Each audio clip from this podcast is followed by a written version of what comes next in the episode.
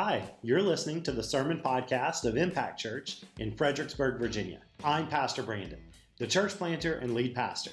We are a new church in the DC area that is centered on the gospel and sent to our neighborhoods, Northern Virginia, and the nations. Please visit our website at www.impactfxbg.church. There, you'll find our current meeting times and locations.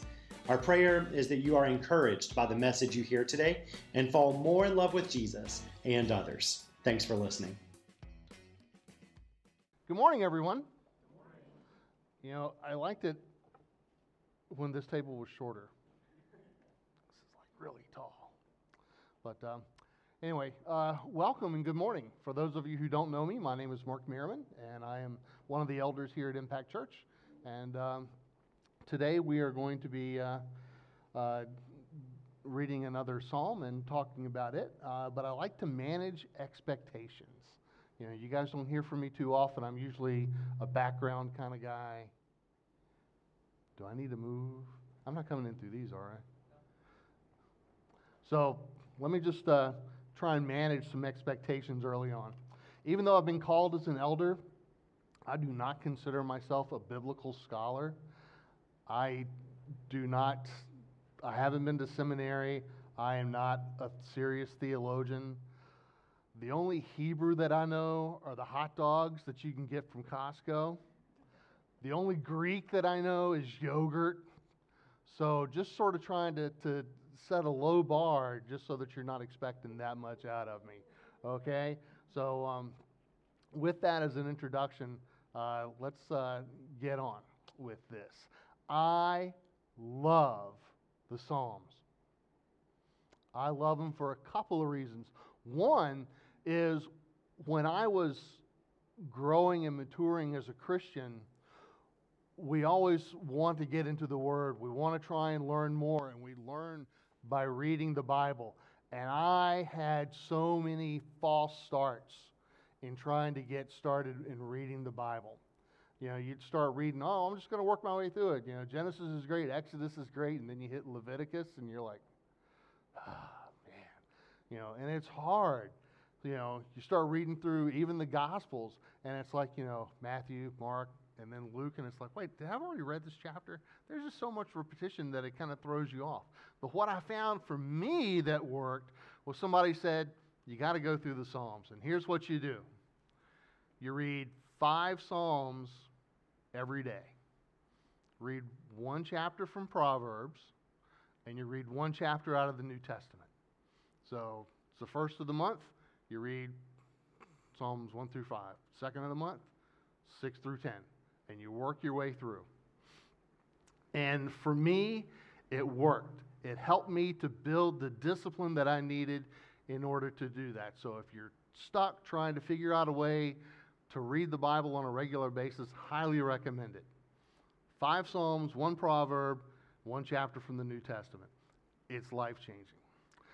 The other thing that I love about the Psalms is just that they're beautiful.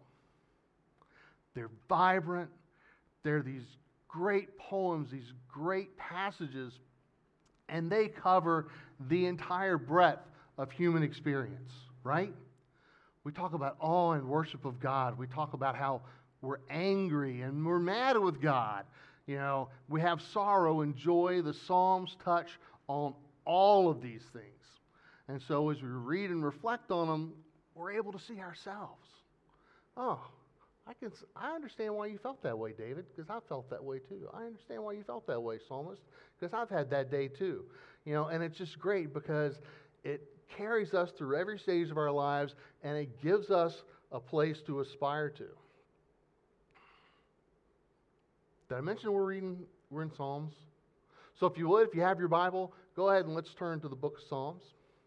If you don't have a Bible with you, passages are going to be up on the screens, but we also encourage you to uh, still you want to read it. We use um, a bunch of different apps. To, Bible apps are available. We recommend YouVersion, Y-O-U version but you just pick the one that works for you.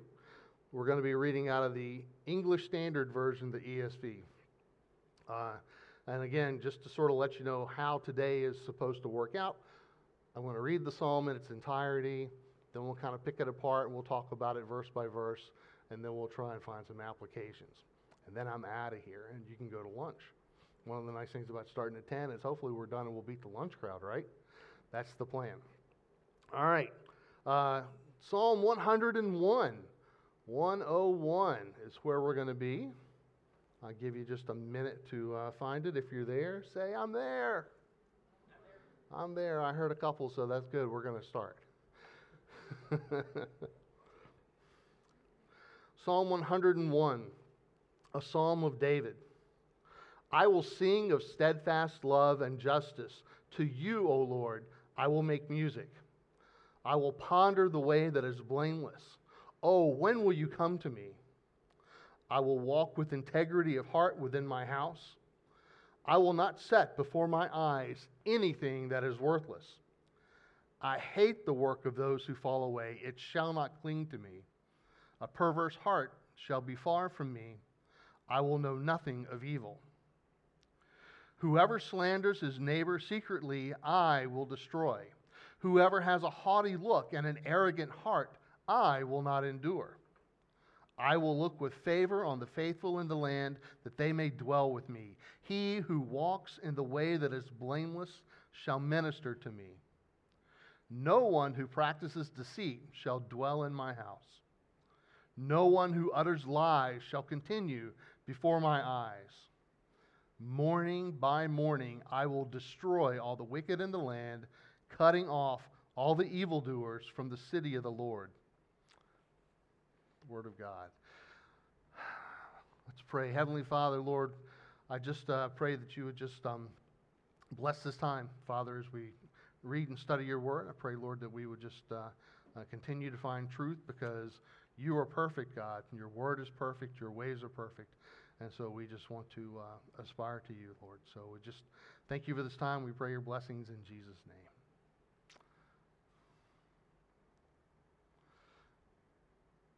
You know, the first couple of times I read this, it didn't sound quite as tense as it did there. That's, that's a terse one.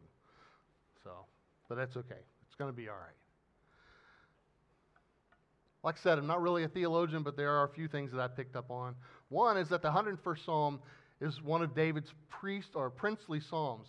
It's from a time uh, from his reign as a king of Israel. And it serves as a declaration of how he will live his life how he's going to rule Israel and then serve as a model of how we can live also. Verse 1 starts with praise to God, right? I will sing of steadfast love and justice to you, O Lord. I will make music. He's talking here about God's characteristics. He recognizes that God's never ending and constant love and justice are something to think about, to ponder on, to, to aspire to. And then in verse 2, he even says it I will ponder the way that is blameless. David's relationship with God is not just ceremonial or based on his reputation as the apple of God's eye. But it comes from reflecting and thinking about what it means to have the characteristics of God, what it means to be blameless or perfect. It's not anything that we can do on our own. It's only obtained by abiding with God. Oh, that's a theme. I think I heard that last week. Yeah living daily, reading the scriptures, meditating on them to determine what God is saying, how we can apply it to our lives. This is what David is talking about. Is that it's not just what he's done before, but it is an action verb. I will ponder. This is an ongoing thing that he does constantly, and he's going to continue to do it. And he says, Oh, when will you come to me? Not in a statement of frustration so much as it is one of longing and anticipation, right? He's publicly confessing that this life is not going to be easy. David did not have a super easy life, even though he was the king, his family life was horrible. Just read about it.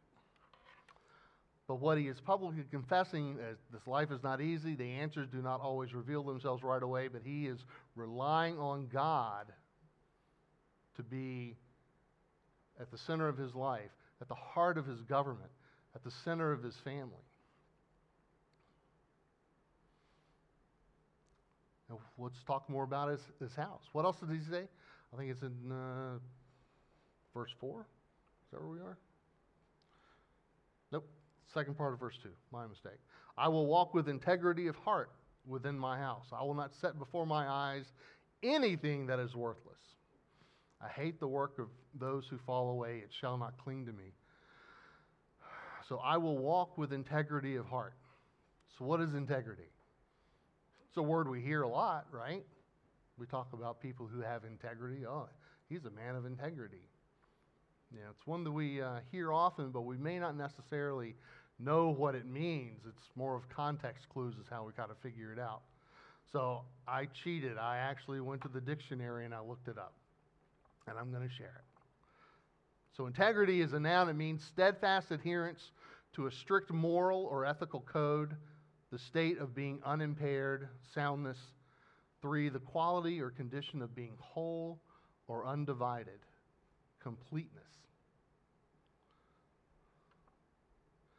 So I will walk with steadfast adherence to a strict moral code, integrity of my heart, the center of my soul, the center of my being within my house. David's telling us that how he lives his life in private with his family is also the same time he's going to live his life in public before others. And he also goes on to say that he will guard his eyes, right? I will not set anything, uh, set before my eyes anything that is worthless.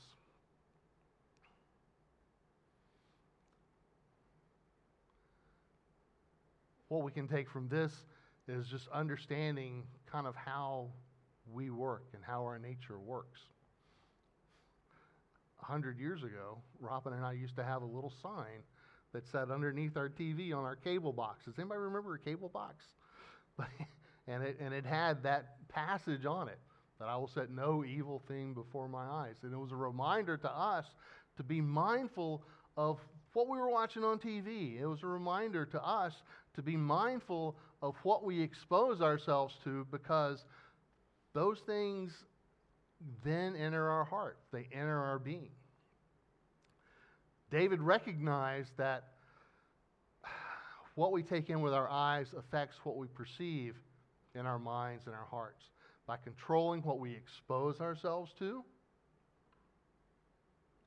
uh, it determines if we will create an atmosphere that promotes godliness or sinfulness.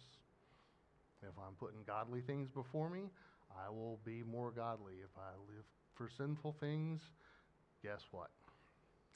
He goes on to say he does not want to be a part of those who promote evil over godliness. He'll have nothing to do with these people in his home or his court. Now, does that mean that we should be very exclusive in the people that we associate with? That would really kind of defeat the purpose of the prayer in go time, right? Isn't that what we were talking about? The people that we meet in the marketplace, we have no control over those people the people that we meet in our work, we have no control over those people. And, the, and how we interact with them, though, we have plenty of control over. And so, but what he's saying, though, is that we're not going to uh, associate with these people in a way that's going to help bring us down. Verse 4 and 5, he kind of elaborates on the same theme of avoiding sin, having nothing to do with those who practice unethical or ungodly traits. And so David has made it pretty clear that he's not going to tolerate in others any of these kinds of evil types of behavior. These things that are going to bring his government down, that are going to bring him down, that are going to allow evil to come into his family. In verse 6, though, he tells us something that he will do. Ah, finally, he flips it around. He says, I will look with favor on the faithful in the land that they may dwell with me. He who walks in the way that is blameless shall minister to me. Now, in this passage, the context of the word faithful isn't just those who are pious or who share David's religious views, but it really talks to those who are trustworthy and worthy of confidence. There are people that you work with, there are people who are in your schools, there are people that are your neighbors that are lost. And in the end, unless they have faith in Jesus, they're going to spend eternity in hell. But they're nice people. And they still try to do the right thing. The right thing won't get you into heaven, but it still makes you a pretty good neighbor. And so, what he's saying is, these people who share this in common with me, I will elevate them. I will allow them to be in my court. They will serve. So, we may not see completely eye to eye, but we see eye to eye well enough to know that I can entrust them in a role to the government, or I can entrust them with my family.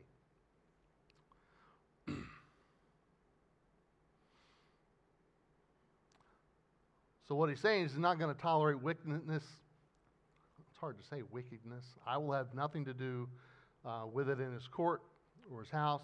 He will honor and be favorable towards those who also strive to live the same way. It's not promoting discrimination based on a religious test but it says you conduct your affairs with people who are trustworthy and honorable. Verse 7, David flips it around again and he emphasizes the importance of integrity and how lying and deceit will have no place in his home or kingdom. No one who practices deceit shall dwell in my house. No one who utters lies shall continue before my eyes. Now, this is something that was really beat into me really all my life. That was because that's the way my parents did. But as a police officer, Robin backed me up. We had a very simple integrity policy on the police department. For those of you who don't know, I was a police officer for almost 30 years. So that was my first calling. I was a minister for your good. It's in Romans, so it's got to be scriptural, right? Um, but our integrity policy was real simple because what it said was people are people, even cops are human beings, and we're going to make mistakes. You're going to make mistakes. And as an agency, when you make a mistake, we will work with you to try and get you out of, you know, into a better place. We will work to make things right. We will stand with you. But if you ever lie, the door's that way. Plain and simple. You can do a lot of things, but just don't lie about it. See, because when you're in a position of trust, when you're working with the government, when you're the king or you're in the king's court, and you're responsible for certain things and people are responsible to you, you have to be trustworthy. If you get caught lying, it's, it's going to be hard for them to trust you again after that. Hard to imagine, right? All you got to do is look at the newspaper. Do, we, do people still read newspapers? No, we don't. It's online. Yeah.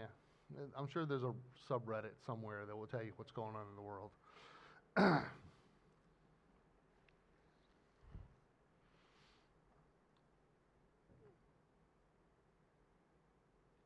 we can't afford to have people in positions of authority that are untrustworthy. And so, what David is saying is, you have no role in my government if you're going to be a liar. Now, can people be restored? Is there grace available to those who violate that trust? Man, I, I don't just hope so, I know so. That's what the gospel of Jesus Christ is all about, right? It's about restoration. It's about bringing healing. And so there is a place and a time, but building trust takes time. And so for people in authority, you don't have the luxury of that time. But you can still be restored, and then once you're restored, there'll be a place for you. I've seen it countless times. You want to meet and have coffee, I'll tell you all kinds of stories. You know, most of them from my life.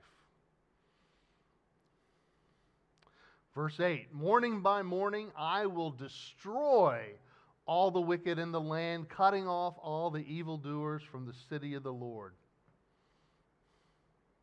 So, what's David saying here? Should we stand at the city gates and behead every evildoer that crosses our path? I don't like the look of that fellow. Right? You know, Sheriff of Nottingham sent me this poster. Oh, it looks like this guy. No. That's not what this means. Here in verse 8, David's declaring he will hold court every morning. Morning by morning, I will destroy the wicked in the land, cutting off the evildoers from the city of the Lord. Every day, he will hold court. He will hold criminal court. And he will rule in a way that is aimed at eliminating evil from his community. It's not limited, it's a daily exercise. It's not limited to a frequency or a time that makes it less of a priority. What David is saying here is that this is important, and this is going to be important to me, and so this is what I'm going to do. And the reason that David does this is because David knows that when we allow evil or sin or crime to get a toehold in our lives and in our communities, that it spreads. And it becomes even more difficult to control.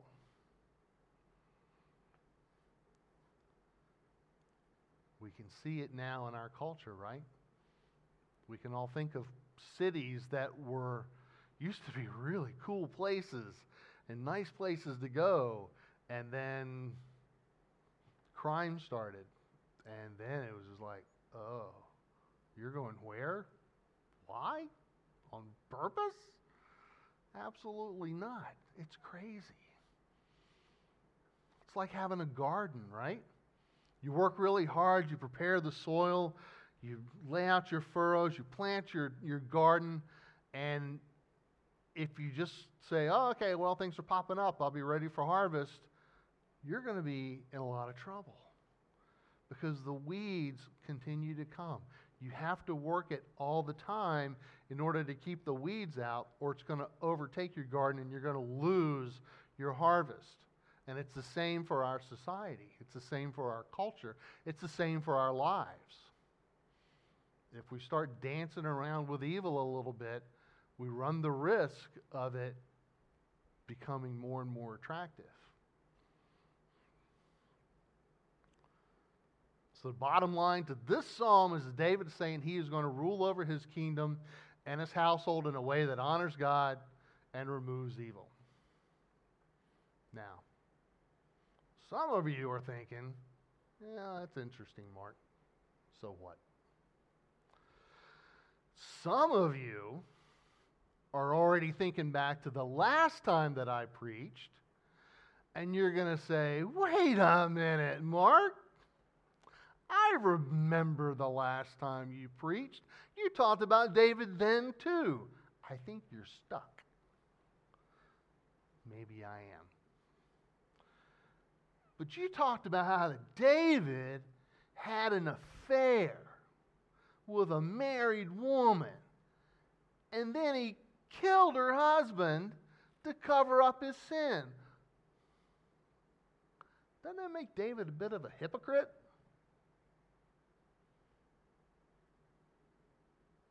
Why should I care about a man who speaks so highly of such lofty ideals and then does such terrible things? My sins are bad, but compared to that, come on. My response to you is yeah. At first glance, doesn't look real good, does it? And it's like, why should I bother? But just a reminder, we say it here all the time. that in order to understand the scriptures and what God's trying to tell us, we need three things, right? The first is context. The second is context. And the third thing we need is context. context. That's right. It's because of this that we study all the scriptures. We don't cherry pick a verse out. We look at what's before it or after it. Or sometimes it's the chapter before or after it. And sometimes we have to find it somewhere else in the scriptures that helps put this into context. But we need context. And based on first look, yeah, David, bad idea. Like I said before, I'm not a biblical scholar. I am not a theologian. I am not, you know, trained at the seminary. I like to take my Bible, I like to read it, I like to reflect on the words and think about it. Ooh, I ponder them. I heard that before today, too. I'll ask the Holy Spirit to guide me, give me insight. God, what are you trying to say here? What were you trying to say in the original people that this was aimed at? And what can I take from it now? I use commentaries to help me understand. Or I'll ask other believers who are smarter than I am, and there's a lot of them, like my wife. I go to Robin all the time. But you get the answers because it helps give us context.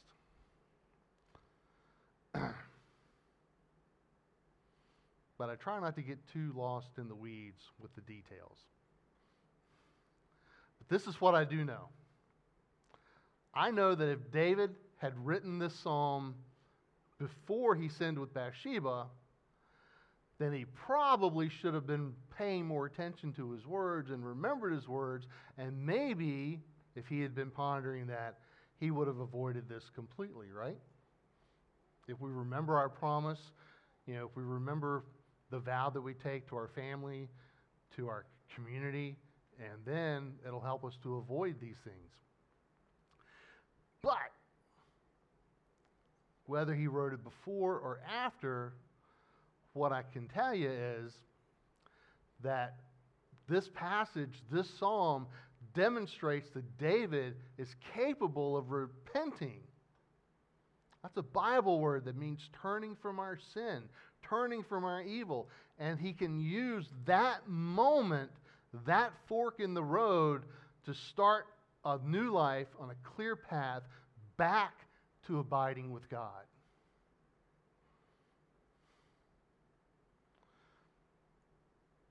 One of the key differences between what we see in the life of David and some other historical figures or even contemporary figures who have been hypocrites is this idea of repentance.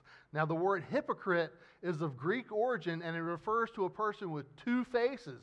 It was a common phrase for an actor. Oh, wait. I'm a Greek scholar.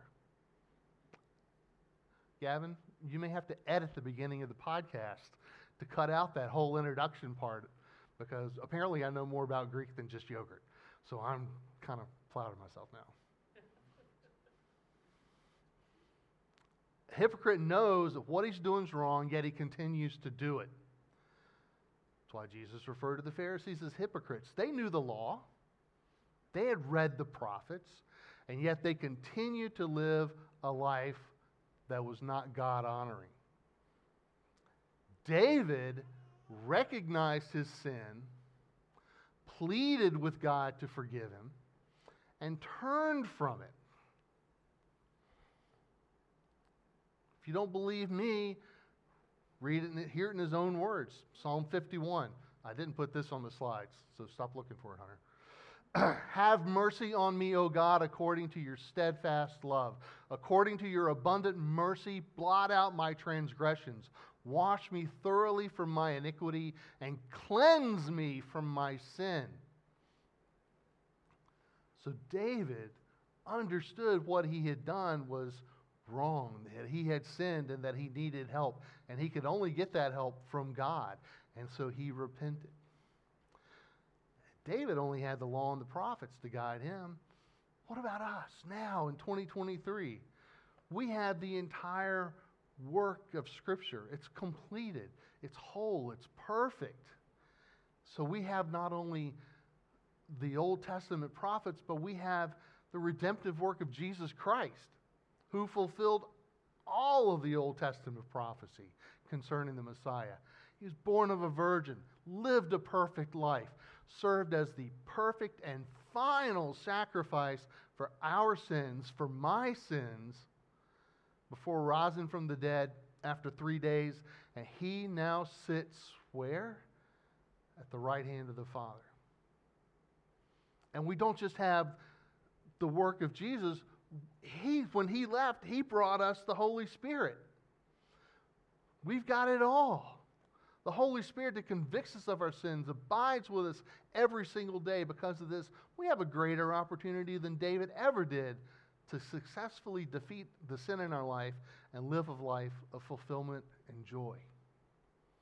Is it easy? No, it's not. Left to our own desires, our natural instinct is to return to our sinful state. if we spend time in the scripture, God changes our lives. But if we take time and we just put it on the back burner, those weeds will come back. And it comes back. Is it possible?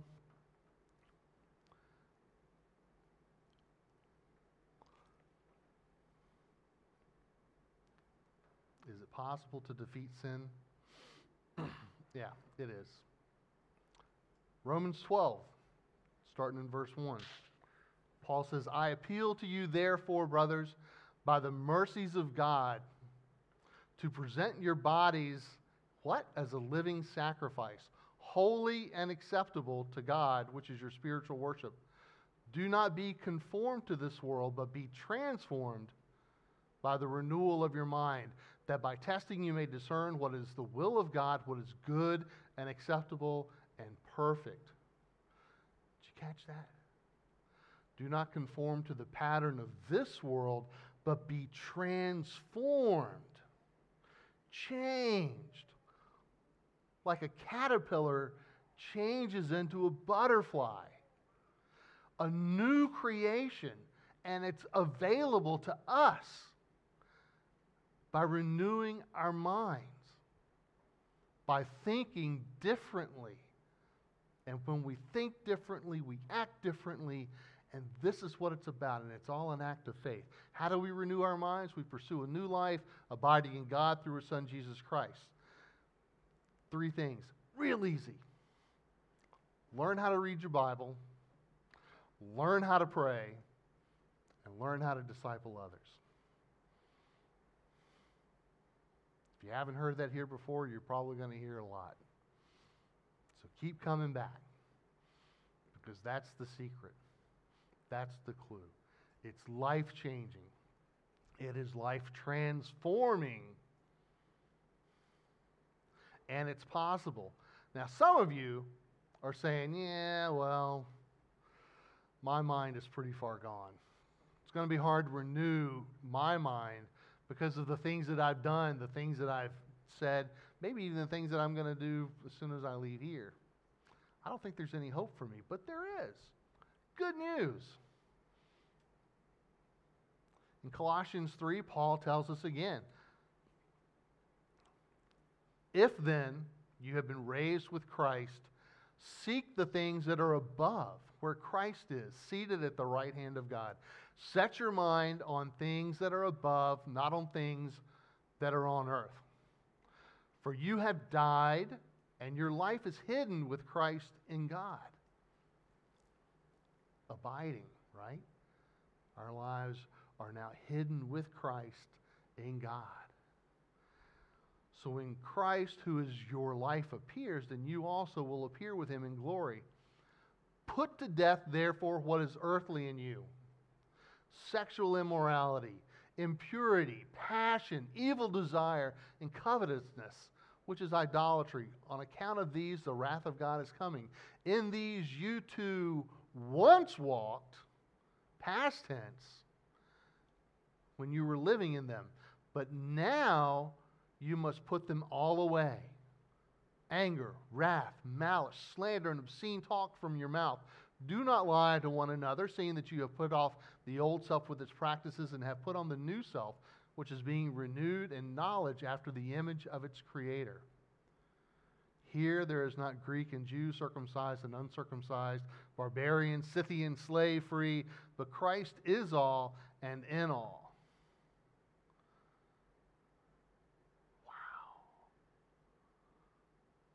You mean I don't have to just be forgiven of my sin, but I can actually get away from it?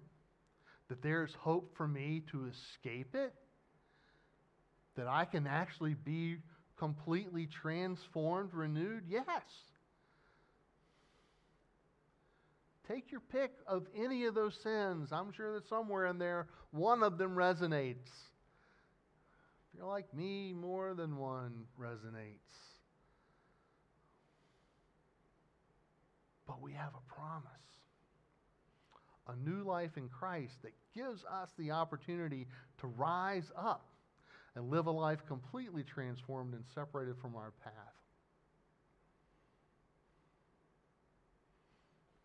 So, was David a hypocrite? No. You don't have to be either. It's right here in the scriptures. It's a promise that we can claim. It's a promise that David understood. So, as David was setting up his government and saying, hey, these are the things that we're going to do, it wasn't because of David, it's because of God.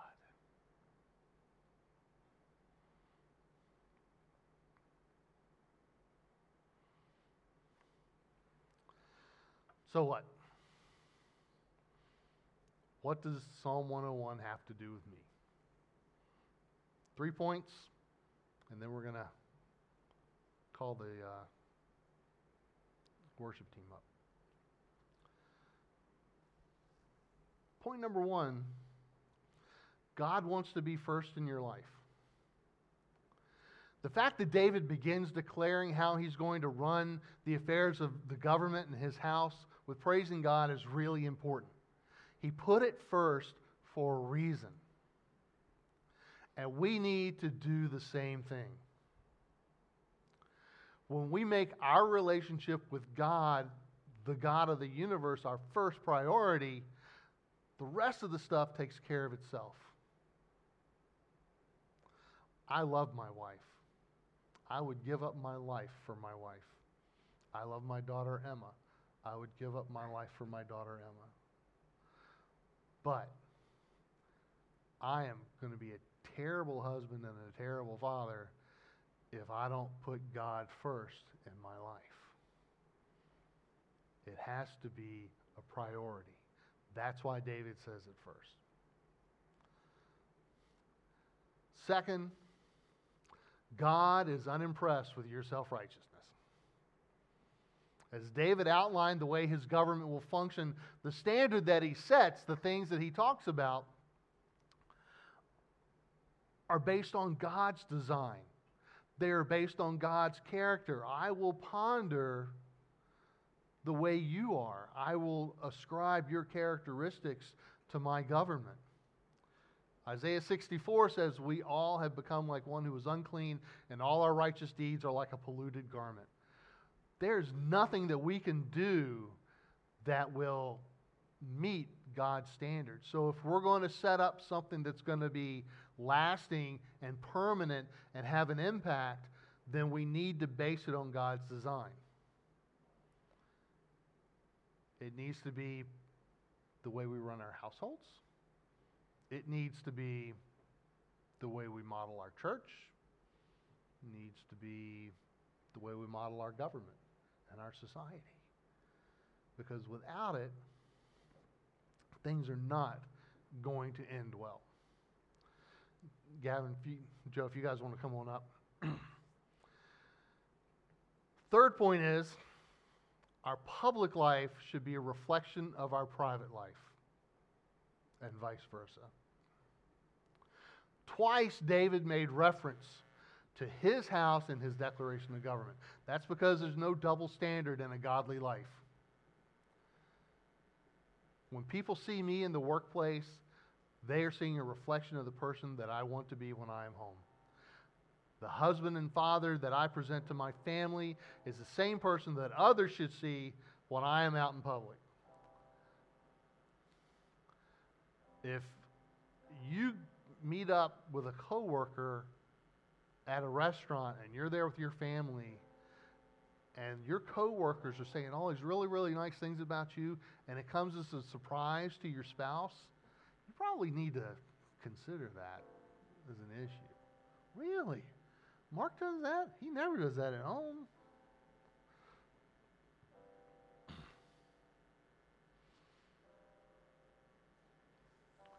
So the challenge for us is how will we live our lives?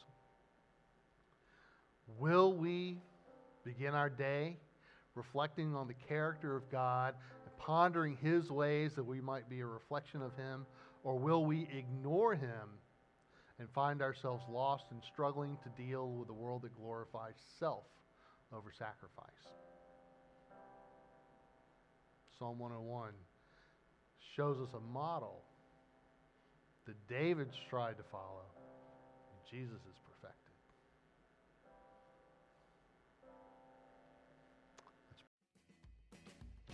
Hi, Pastor Brandon here. Thanks again for listening to our Impact Church Sermon Podcast. If God has spoken to you today or you have a prayer request you'd like to share, please email us at hello at impactfxbg.church. If you're local to the Fredericksburg area, we would love to see you for worship in person. But if not, please let us know if we can help you find a gospel centered church right where you're at. Feel free to connect with us on Facebook or Instagram and on our website, www.impactfxbg.church. Until next time, keep living the dream.